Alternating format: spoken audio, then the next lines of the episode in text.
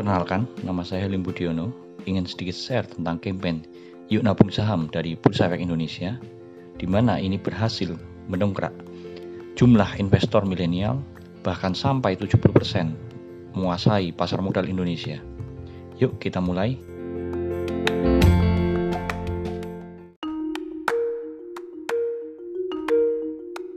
Saat ini bahkan sudah menembus angka 3 juta investor per Juli 2020.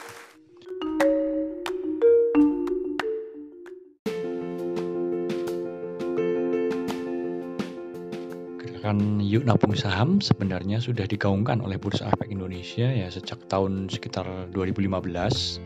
Cuma mungkin saat itu belum gencar atau media yang digunakan bisa jadi saat itu kurang tepat.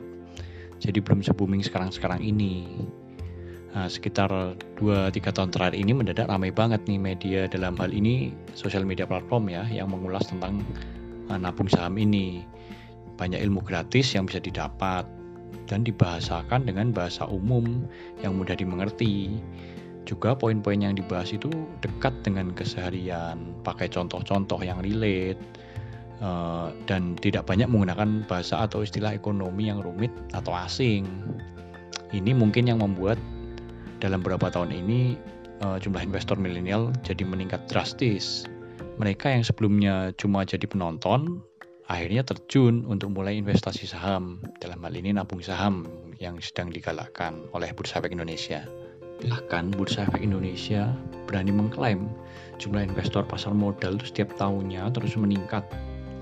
Dari bulan Mei 2020 saja total investor pasar modal itu mencapai 2,8 juta investor atau meningkat 13% dari tahun sebelumnya dari tahun 2019 dan saat ini bahkan sudah menembus angka 3 juta investor per Juli 2020 nah hal menariknya adalah investor pasar modal dalam beberapa tahun belakangan ini justru didominasi kaum muda atau milenial jadi eh, gambaran adalah investor muda yang disebut dengan muda di bawah 40 tahun hingga saat ini itu mencapai 70% dari total investor di pasar modal.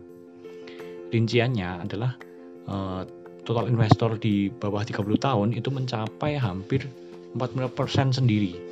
Jadi 45% sendiri dari total investor pasar modal itu di bawah 30 tahun.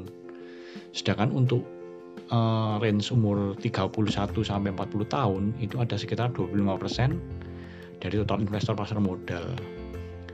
Nah, 3-4 tahun terakhir ini memang investor milenial terus mengalami peningkatan.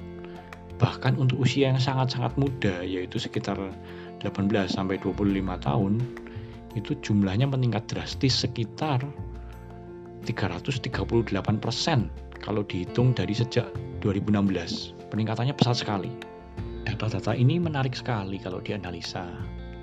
Jadi istilah saham yang dulu cuma dikenal orang-orang tua dengan istilah dan bahasa yang asing di telinga sekarang jadi banyak dibicarakan milenial di coffee shop atau tempat-tempat hangout mereka dengan bahasa obrolan sehari-hari yang ringan dulu begitu dengar kata saham sudah kesannya orang yang kerjaannya melototin angka, grafik, liatin monitor dengan didominasi uh, orang kantoran yang dengan tampang serius yang rata-rata sudah biasanya sudah setengah baya atau didominasi oleh era-era boomers gitu. Nah, sedikit unik untuk Gen X yang berada di tengah-tengah uh, antara boomer dan milenial malah cenderung kurang interest. Mereka dengar kata saham aja sudah langsung kebayang pusingnya. Untuk belajar lagi itu mereka malas. Mereka tidak mampu dan mungkin kesulitan adaptasi dengan platform-platform baru yang bisa digunakan untuk belajar di era sekarang. Padahal sekarang ini semua bisa didapat dan digunakan untuk belajar dengan mudah.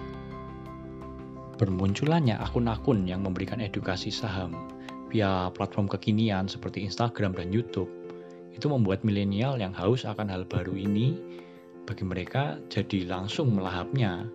Kemunculan akun seperti Ngerti Saham di Instagram contohnya benar-benar memberi pencerahan buat milenial karena dibahasakan dengan bahasa yang ringan sehari-hari dengan menggunakan platform yang sesuai dengan yang digunakan milenial.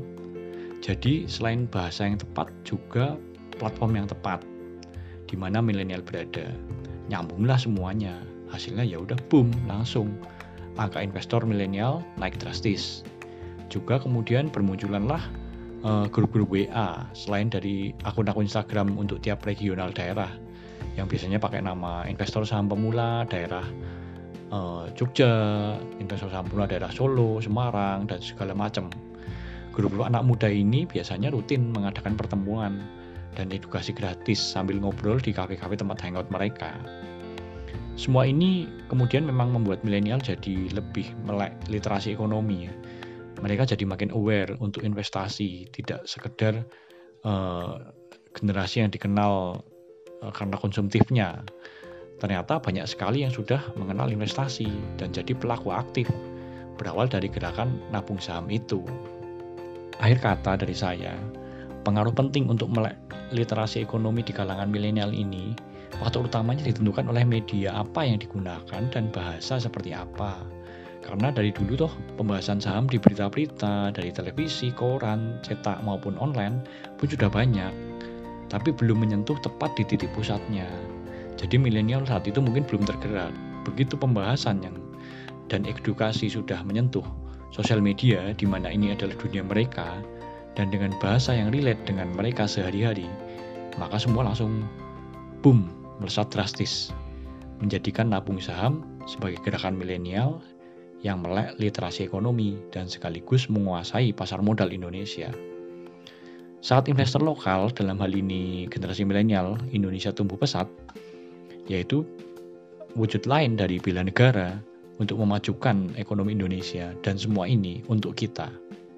Salam cuan. thank you